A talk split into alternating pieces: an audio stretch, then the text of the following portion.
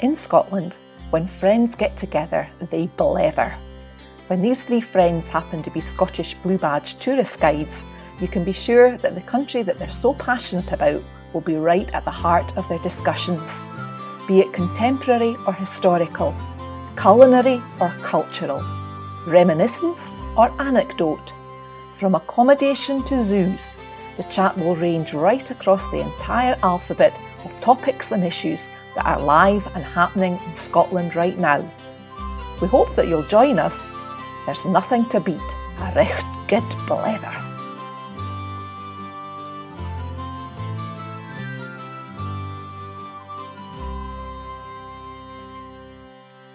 Hello, and welcome to episode 14 of Scottish Blethers. It's the beginning of the month, so this is one of our specials where we look at our favourites. Your hosts today are Helen and Liz. And I'm Susan. So, Liz, do you want to kick us off? Tell us, everybody, what the, the topic is for this month. Well, I love these favourite ones because there's no planning, it's just off the cuff. We just blether, range backwards and forwards on the topic this month of lochs. Now, when people think of Scotland and they think of lochs, there's the blockbusters that come to mind. So, everybody's favourite lochs, you must include. Ah, but hold on a minute though. You're going to have to explain what a loch is. A lot of people don't know what a loch is. All right, okay, I'll hand over to you for that, Susan. Well, a loch is basically a Scottish word for a lake and it's spelt L O C H, and it's about a body of water. And you can have a smaller body of water than, than a lake, and it's called a lochan, L O C H A N. A wee loch. A wee loch, aye. So, sorry, back to you now. Okay, well, it's quite appropriate that we're actually looking at lochs this year because 2020 was Visit Scotland's year of coasts and waters. So it was a bit of a washout, you can say that much oh. for 2020, but they've extended it through into 2021. So it's apt that we are considering lochs today. And we'll kick off with Loch Ness. Helen, what's your thoughts on Loch Ness? Have you seen the monster? Oh, absolutely. I have definitely seen the monster, and all my children and my grandchildren have all seen the monster when I've taken them up there. It's one of those things, if you totally believe, you will see. I think it was a story that mothers told to their kids to keep them away from the water's edge because just about every loch in Scotland has got its own monster. But hold on, we've ah. got a we've got a saint that's seen Nessie and had a wee chat with Nessie. Yes, how, what are you saying, Mrs? How can you possibly go against what the, the man who brought Christianity to Scotland said? It always reminds me of Disney's Beauty and the Beast because he was travelling with his followers and they heard this furore going on because one of the villagers had been attacked by the beast. So he didn't want to be one of St. Columba's followers because he tended to use you as human bait. So he sent one into the water, and when right enough the beast came out of the water, he shouted at it, Get back, beast! and made the sign of the cross. And the beast retreated as if pulled by chains just Disney, no, isn't it? it's real. It's totally real. You are broadcasting this to the world at large.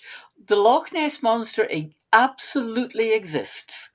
And of course, Nessie's got a cousin. She's Morag. got Morag that lives in Loch Morar. Yes. She's got cousins and relations all over every loch in Scotland. But I, I think with Loch Ness, it just lends itself to the idea of a monster. It is just so dramatic with the hills coming down, the steep edges coming right down into the loch, and the fact that there are parts of it where they haven't actually found the bottom. So who knows? And of course, you've got the fact which every Scottish tourist guide loves to tell altogether gets there's more water in Loch Ness than all the lochs all the of England and, and Wales put together.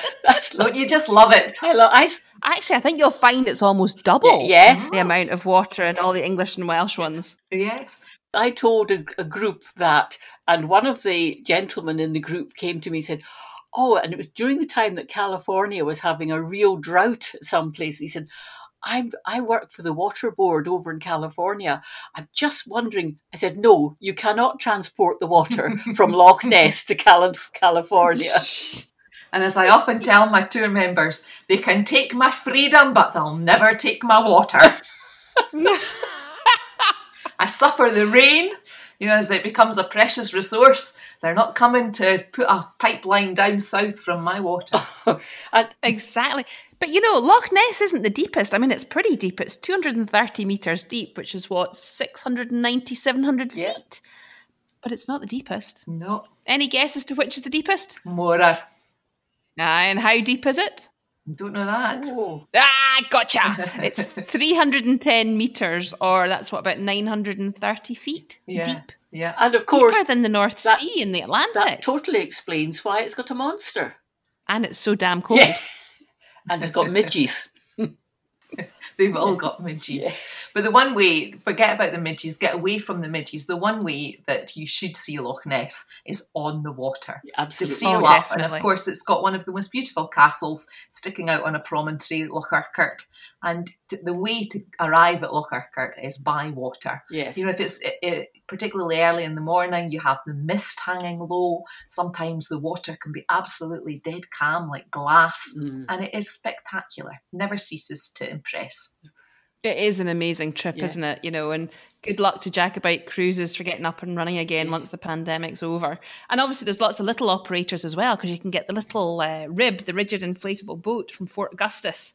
If you Yeah. fancy a bit of speed and uh, maybe getting a bit wet, you can go out on that one, which is which is great as well. And of course, we shouldn't forget that Loch Ness is part of the Caledonian Canal, so you can actually travel right through from east coast to west coast, or vice versa. And thanks, Um, thanks to our good friend Thomas Telford that we spoke about the other week, or, or, or it was on one of our podcasts. Yes. Yes. And of course, for there you get four for one. Do the, the Great Glen and the, the Caledonian Canal, and you get four lochs for the price of one. Absolutely. But you were talking about Loch Ness not being the deepest, Susan. No. It's also not the largest by surface area. Helen, what's the largest by surface area? Is that Loch Lomond? Correct. Yes. Yay! And that- 71 square kilometres, I think you'll find. You've been doing your research, Susan. Yes. Oh, you know me. I like to be prepared. No, it's a beautiful loch as well. And it has the, the feature that such a huge population was within 50 mile radius of Loch Lomond. So going right back to Victorian times when the population, or before that, even earlier, when the population began to build in Glasgow in the 1800s, and people looked to Loch Lomond as a place to escape to. And with the coming of the railways in the 1800s, they were accessible. And so people would go out to fish and to sail and swim on Loch Lomond. And it's the only loch with an island with wallabies on it. A long way from Australia to get to there, that's for sure. And of course, one of the islands has also got a, a naturist colony or a nudist colony on a camp on it. And apparently, And how do you know that one, exactly. well, I saw an advert about two years ago. Oh, Daughter the Rock is getting on. well, apparently it was founded in the 1960s or thereby. And they realised that most of their members were getting slightly older now. And so they were looking for younger members. Oh. And did you join? I didn't fit into the age category. or who And you knows? were, you were too scared of the midges. Oh, that's right, yes. the other thing about Loch Lomond, one of the islands, Inchcailloch, I when I was a schoolgirl, I went on an archaeological dig there. And right on the top of Inchcailloch, on the top of the hill, is an old chapel and graveyard. And part of our task was to try to find the edges of the chapel. And we did that. And just follow on from that story, just about two years ago, I was standing in the queue to check into one of the hotels in Glasgow. And I, as I do, I started blethering to the person in front of me. There was this group who were clearly very well dressed, but apart from the fact they were wearing boots or wellies. And it was a wedding party.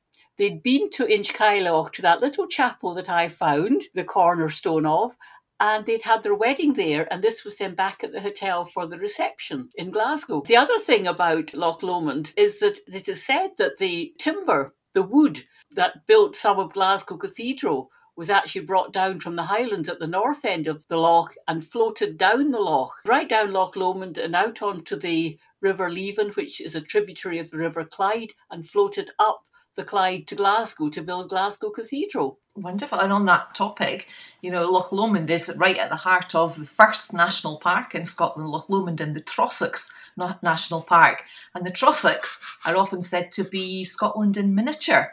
And one of the most beautiful lochs in the Trossachs is Loch Katrine, which of course was the water supply for Glasgow. So Queen Victoria opened the, the first public water supply from Loch Katrine. So it's a beautiful one to sail on as well. It almost comes into the you know the usual suspects of Loch Ness and Loch Lomond and Loch Katrine. It's very popular do that, but stunningly beautiful. And in the Trossachs, a really fascinating thing that happened in the 1850s in that area, Loch Katrine, Loch Achray, Loch Venachar, was when they were looking to bring fresh water into Glasgow.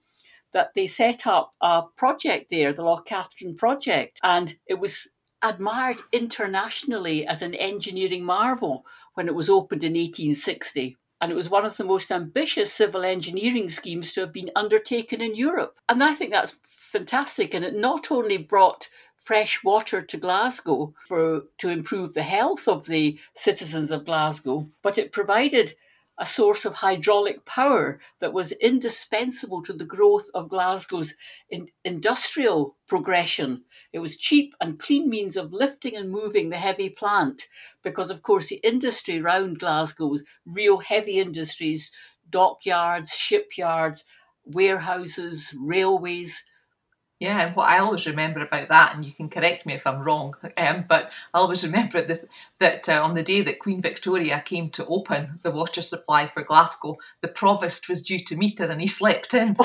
Maybe that's just an urban myth. Well, certainly one thing that I always remember about it. I've heard that wee story as well. Oh well, that put him in line with the the provost that slept in. in Edinburgh Absolutely. as well. That's it, yeah. and of course, the other thing that we associate with Loch Katrine is Sir Walter Scott, because the Lady uh, of the Lake. That's it, absolutely. So um, for this being, you know, for those that are interested in in books, might want to check that one out. Poem in that case. But talking about um, about lakes, the other one that comes into the blockbusters, it's the largest body of shallow water in Scotland is Loch Leven, which there's now a, a nature trail round about it, and it's 13 mm-hmm. miles long. But what I love about Loch Leven is the bird life absolutely fantastic. There is an RSPB centre there, but it's particularly migratory birds. So it's a convenient stopping off point for birds flying north and south. And I mean, the, the one that stands out is the pink footed geese I, there's over 20,000 in the flocks, and I always think it's the cold water that they're standing in makes their feet go, go pink. pink. Yeah. And it's this time of year that they're going over in their flocks every day, every morning, and every night you see them. And they've got that lovely kind of V shaped formation, but the noise they make as they're speaking to each other, communicating, it's a huge sound. But you can't talk about Loch Leven near Kinross without talking about Mary Queen of Scots, surely. Absolutely. The level of the, the loch was actually reduced by a quarter in the 18th century because they wanted more farmland and they wanted to take the water for the mills round about. So before that it was much larger, but when they reduced the water level, it exposed a number of islands that hadn't been there before. But one of the biggest islands is the island which holds the castle where Mary Queen of Scots spent her first imprisonment. Uh, they put her there mm-hmm. under the, the watch of the family that owned the castle, but she was a very persuasive young lady.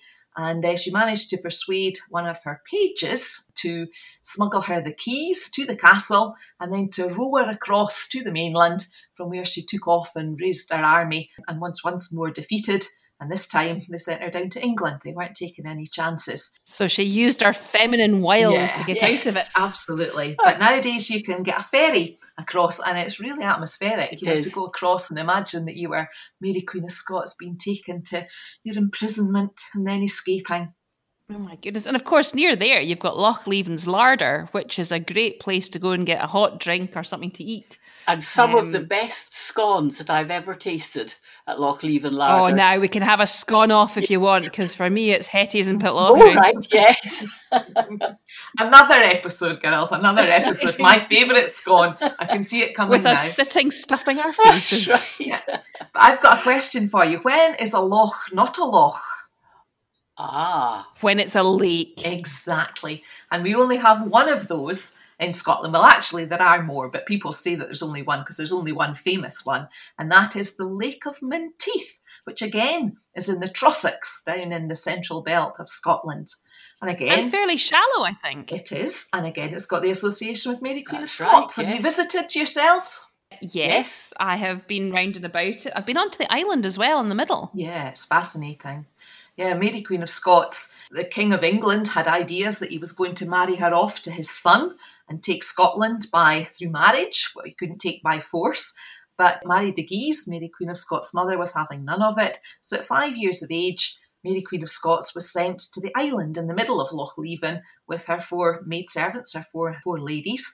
And again, it's really poignant to go and see where they planted mm-hmm. trees and the priory that they were in and whatever on this tiny island in the centre. And of course, it's used for the grand match. Ah. Well, the Bonspiel for curling, when it freezes up enough over a winter, the ice is deep enough. Yeah, unfortunately, it hasn't been deep enough. It, this started, the Bonspiel started in 1847 when winters were colder, but they need to get to a depth of seven inches of ice. And we thought we were getting there in Oh, 2010. It was very close. Yeah, it was very close. It was very close. All the organisation was made, and uh, they were going to have this Bonspiel. They were anticipating thousands to come. So when you have a Bonspiel, it's focused on a match of curling. So there's sledging and there's skating, but the main event is the curling. But then the health and safety police stepped in because um, they reckoned that the roads roundabout weren't able to accommodate all this traffic that was going to be descending on the loch. So unfortunately, it didn't go ahead officially in 2010. I was going to say, it maybe didn't happen officially, but my brother did go and play unofficially. Yeah, over 20,000 and your brother. Going to see, I think there were a lot of people turned up. Oh, oh, is it off? What a shame. Yes. Oh, I just happened to be here with my buddies. My parents did actually play back in, was it the 70s or 80s? It might be in the 70s. 1979 was the last That'll be the one. Well, I'd have been I'd have been about eight years old, um, but my mum and dad played in the grand match at that point. So yeah, they said it was. Mum said it was an amazing thing to take part in, and it was just incredible the amount of people and the camaraderie and the fun that they had. What amazes me is the fact that they held bonfires on it. You know, you can't imagine a bonfire on the middle of a frozen loch, but they did. And even in uh, 2010, they held barbecues. I suppose as long as it's not sat on the ice, uh, you Yeah. might be okay. A brazier or something. Can I just finish one thing? Because people, our, our listeners are going to be wondering why is it called lake when all of the rest of them are called loch? Well, they, nobody knows for sure, but the unofficial reason that it's called Lake of Menteith is it was a mistake by a cartographer who mistook, mistook the word lake, L A I C H, which means a low place in Scots, for a lake, and it took the name lake. So it was a mistake. Now, the other one I've mm-hmm. got for that, Liz, which again I'm not sure of the truth of it, is that one of the people who betrayed William Wallace to the English was the Menteith. And so, for all time, the body of water in their land was to be known as a lake, so that people would say, Why is it called the Lake of Menteith? And the shame of the Menteiths of betraying William Wallace would be told forevermore. I like your explanation so much more, Helen. Who needs to let a few facts get in the way of a good story? Exactly, yes. Right, Susan, you were you were heading north. Well, I was going to take you up to Loch Faskally. oh, lovely. And this is where I risk tarnishing myself with the same brush as the daughter of the rock. Uh, because I'm going to talk about my hometown and Pitlochry. And it has Loch Faskally, which was originally a river, but it was dammed in the late 1940s to become part of a hydroelectric scheme. And at the time, there was huge demonstrations against the creation of this loch because they thought it was going to ruin tourism. Now, if you look up at Lochray today, a lot of the tourism is based around the loch and people being able to go and rent a paddle boat or a stand up Yes. paddle board or go for a walk around the loch. And I'm lucky enough to live pretty much on the edge of it. And I think it's fantastic. The colours uh, during fall are amazing. And just being able to get up in the morning and go and, you know, launch a boat on the water and go for a wee paddle is fantastic. So it was built between 1947 and 1950 and it is two miles long and it's widest about 700 meters wide which is what about 2000 just over 2000 feet wide It's it's absolutely beautiful, and I'll tell you a wee story about that. When we used to go up to visit my my grandparents, my father always told us a story about Loch Faskally. It wasn't there. He used to camp at the bottom of it with the BB. because he used to he was in the BB, the Boys Brigade, and they used to come Uh-huh. out of Dundee, and their campsite was where Loch Faskally now stands. Oh, right down by the river, Yeah. where the river Yes. was. So Uh-huh. that that was There's a- always our story. Well, I camped right at the bottom of that loch, he would say. And there's a fascinating little museum there now that tells the story of how the hydroelectric power came to the, the, the area. The Tummel Tigers tunneling Yes. through to, to get the, the connect up the lochs high up in the mountains to get the, the water power to turn the turbines to generate the first electricity. Power in the glens. Indeed, and I think we should probably keep hydroelectric power for another episode because we could go on forever Absolutely, about that. absolutely. But we're talking, we've talked about the big blockbuster ones, but remembering that Scotland has over 31,000 freshwater lochs, there's so many little ones. And just before we get on to some of the smaller ones that might be personal favourites, have either of you done the, the trip across on the plane from Glasgow to Barra, landing on the, the beach at Barra? Oh, you done that? No, that's on the bucket list. It's absolutely phenomenal. You take off in a little, it's a 14 seater plane, and you land when the tide is out on the beach on one of the islands, Barra, which is in the Outer Hebrides. But on the way over, you just get an idea of how much of Scotland is covered in water. Mm. Just myriad of tiny lochs because the wa- the land is so low lying, and of course that's a major danger as we move forward with global warming and rising sea levels. That so much of the of our islands and our coast is under threat. Mm, yes, let's hope we can get on top of this Well, so that we don't lose more of the land that's there. When you go out for a walk, you know I have to get even with you now. We've had heard about Pitlochry, we've heard about Stirling, right? I live a lot of the time up in the Highlands of Scotland, and when you go out, it usually focuses on some walk round a loch. So I have many favourites. Many of them have got connections with superstition, like um, Lochan Uaine, which is the green loch, which is said that the fairies come there in the morning to wash their clothes, which was what makes it green, but it does have a distinctive green colour. Um, my husband loves Loch Morlich. All of these lochs very much glacial. We have kettle hole lochs where a glacier has melted and a bit has just melted and formed a loch. So many, many lochs up here. What are your favourite walks round lochs? Well, one of the lochs that, that I think is absolutely fascinating is one that's called Loch Drunkie. Oh yeah, Yeah.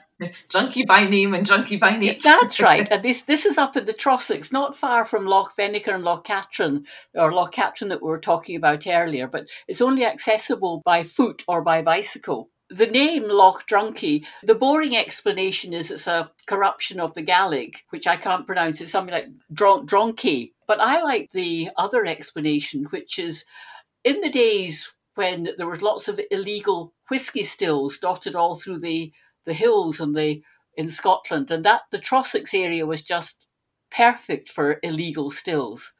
And they used to have a, a watchman keeping watch for the excise man, the customs man coming over to find out about these illegal stills. And one day the lookout, the sentry, fell asleep and couldn't warn the still keepers, the still men, in time. So all they could do was dump everything into the nearby loch.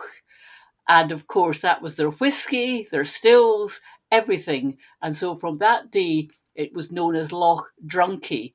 And a wee bit like Campbeltown Loch, the song, if you like. That's what I was going to say. You couldn't tell that story without thinking of Campbeltown Loch and That's right. I wish you were whiskey. Yes. Yeah, the idea of falling asleep and having a dream where Campbeltown Loch was whiskey, Yeah. and then he was he woke up. The, the police were afloat in a dirty big boat, shouting, "Time, gentlemen, please." Yes. And of course, that's a sea loch rather than a, a freshwater loch. We haven't even touched we'll, on those. We'll include those too. Yeah. Yep, mainly uh, most of the sea lochs on the west coast, Yeah. where the, we were torn away from the North Atlantic as the tectonic plates split, split apart, and then of course the glaciation was strongest on the, the west coast. So we've got these deep, very steep-sided lochs or sea lochs. And I suppose if they were elsewhere, they'd probably be called fjord. But there's some great sea lochs. I've dived in a few of them, and the underwater life is quite something. And then there's other ones where the likes of Kinloch Hourn, where it's a long way in by single track road, but it's a beautiful sea loch, and then you can go and pick mussels and things off the uh, the rocks. Wonderful. And of course, the word the word goes that if we were ever under nuclear attack, that the great and the good, the monarchs and the the parliament, the government would all go into a submarine and they would stay hidden in the lochs, the sea lochs of the west coast of Scotland until it was safe to come out. Oh, really? Oh. Oh, I suppose that's a little bit like the World War II convoys that would come and congregate in the sea lochs in the northwest of Scotland before they created their, their big convoy with their protection heading across That's- to North that's America. right. There's still kind of images and relics of, of that time in some of the sea lochs. Your Yeah, old and Loch- piers and things like that. Yeah, in Loch hmm. Long. And then, of course, our nuclear deterrent to this day is still in the Holy Loch. And that's a, a contentious issue because the Scottish Nationalist Party have it on their agenda that they will remove all nuclear power from Scotland. And of course, it's a major employer in that area round about the Holy Loch. Yeah. Another contentious It issue. is. Never. We're Scottish. We, And even on. Talking about something as beautiful as lochs, Scottish lochs, we can find something, can't we? Oh, Well, I would have thought, Susan, that you would have brought up Loch of the Lowes. It's a lovely walk Oh, in your that's area. stunning up there, yes. You know what? You're you're gonna you're gonna be shocked at this. I've never actually walked that. Oh my goodness. Helen and I have. know. Oh, quite a number of years ago we did that, Liz, didn't We we? did it. It got put onto the itinerary of a tour that we were doing, and we had no idea where it was. So we walked out of Dunkeld, and it's a very, very steep walk out of Dunkeld. We found that there was a much easier route to come in from the other direction, but it Ah, had us out of yes. puff for a wee while. No, the one I really like is actually one up near where you are, which is Uh-huh. Loch an Eilein, Oh yeah, Yeah. yeah, near Aviemore. yeah. And Loch of the Island. It's fantastic. It's so pretty, and it's kind of the Caledonian pine forest. And you get that lovely red bark with the twists and turns of the branches. And then you look up into the canopy. And when I did it last time, it was there was actually snow on the ground, Mhm. so it was even better. And Oh, it was just a lovely walk. Yep, and again, an island in the centre with a castle now ruined, but it has its story this time. The person that's associated with that is the Wolf of Badenoch. Oh, Ah, yeah. nasty bad man. man. Yeah. Very And bad again, man. Another episode, we'll cover him. Yes. This list is getting longer, isn't it? we have to keep ourselves busy. Who knows how long this is going to go on? but then, what about Loch Tay? What do you think about Loch Tay? Oh, again. I love the Crannog. Yeah. Mm-hmm. Yeah, very good example of a Crannog, which is a prehistoric loch dwelling. And uh, there, the archaeologists have excavated the Crannogs on Loch Tay, and it has a centre where you can actually learn all about what life would have been like on the Crannog. It's brilliant. What's amazing is that a number of the small islands that we see in many of the lochs in Scotland, we just think of them as islands, but they in fact started life as crannogs, as as prehistoric dwellings, homesteads, just like the one that Liz was talking about on Loch Tay. And of course, ladies, it's getting near tea time. We couldn't mention all the lochs of Scotland without talking about what we get out of them. You know, so we have fantastic trout, salmon, um, and sea lochs. So apart from that, it was when you said Loch Tay there, freshwater mussels, which are now an endangered species. So you certainly can't be taking them out for eating. No. But oysters, Loch Fyne is famous for its oysters. Just in mussels, yes. Yeah. But yes, I think you have to have a special license to do freshwater mussels and, well, freshwater pearls. As far as I was aware, like it was like uh, ivory that Yes. even trading in freshwater That's right. pearls is illegal now because they are so endangered. And you you were talking about Loch Tay there, Susan, but River Tay Mm. is the longest river in Scotland, and it has I can't remember the actual figure, but it's a very significant proportion of the world stocks of freshwater mussel. And obviously, it's as being the longest, it's a great salmon fishing li- river. And award winning salmon, the, the heaviest one that was pulled out, was by a lady called Georgina Ballantyne, and it was 64 pounds. Absolutely, and also the second largest salmon ever taken was by a lady, so they reckon it's the pheromones. Ah, Oh, any Yeah. excuse for the men not to have the biggest one? and these records have they've been standing for years, haven't they? Georgina Ballantyne was what the early oh, God, nineteen hundreds. 1928, Yeah, I think it was. That sounds right. Yes. Helen mentioned their mussels, perhaps the most famous for mussels, Loch Lassa, on mull. Oh, mull yes. mussels are highly sought after for all the top restaurants. We could go on and on with this for ages. Yeah, it's a fascinating topic, but perhaps when you think of Scotland, it's one of the images, lochs and glades. We haven't even mentioned Loch Maree. Oh, there's so many. They are, and they've all got be- beautiful viewpoints. Yeah. You know, so if you're a photographer coming to Scotland, you know, you could just do a tour around the lochs of Scotland. It's perfection. And I think Loch Loch Achray, near Loch Katrine that we've mentioned, uh, that is just a photographer's dream, with the beautiful reflections that it can sometimes throw up on the calm waters of the mountains and hills around about it, and the colours are just stunning. And if you really want a challenge and some fantastic views, the highest loch in Scotland, Loch Etchachan, up at the top of Cairngorm, you just have the world at your feet. Oh yes. Well, I'm afraid, ladies, we're going to have to start pulling this one to a close. So, what about your words of the episode? Yes, Susan. what about our words of the episode? you mean we haven't got any prepared? Have we done Drukit? yes. Yes. Okay, we can leave out the words of the episode for this one. It's a special. Well, my word of the episode is thrapple.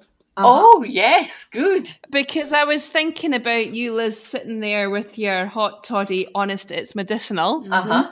Uh, you know, your your honey and whiskey and, and a hot drink to, to help you with your cough. And I thought, well, you need to wet your thrapple. You need to wet your throat.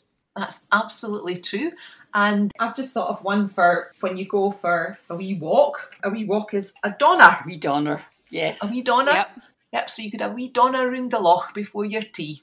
Now you better spell that so that people don't confuse it with a, a doner kebab. That's Oh true. yes. Um, D A U N E R. D A U N E R. And how could I forget when I'm saying a wee donner before my tea? Loch Alvie. My cottage sits on Loch Alvie, the most beautiful loch in Scotland, and I forgot all about it. Familiarity breeds contempt. And my, my wee word that I'll just say, Liz, you reminded me about going for a, a wee donner, that sometimes you can be just fair pecht out at the end of your wee donner. That's a good one. Yes. just And pe- pecht out means you're just short of breath and just pecking away there. We're hoping to have a wee Christmas party. Would this be a good time to we? introduce it? Um, Yes. we're, we're very conscious that we're seeing the, the same names coming up and we feel as if we've got friends all over the place, but we've never seen you. Is we're hoping to have a, a Scottish Blethers Christmas party by Zoom. So it won't cost you anything. We'll put out an invite and uh, if you're interested and you'd like to have a wee blether online, uh, not online, on, on screen, then we'd be delighted to see you. So we'll put out an idea of, of the date and how you would join us closer to the event. But think about it, we'd love you to come and join the Scottish Blethers Christmas party. And you have to have a hat and a tootie thing. Oh, What's a tootie thing? Tootie thing. what is a tootie thing called? that's another Scottish got it word. That's another know, Scots but- word. Tootie thing. Well, what's the what's the proper word for it? Hooter? A hooter. No, it's not a hooter. Hooter's like a horn. A horn. tootie thing. That's fine. A tootie thing is much better. Two toots and you're out. It's time to go, ladies. Thanks for your time, ladies. Speak again soon. Bye for now. Bye.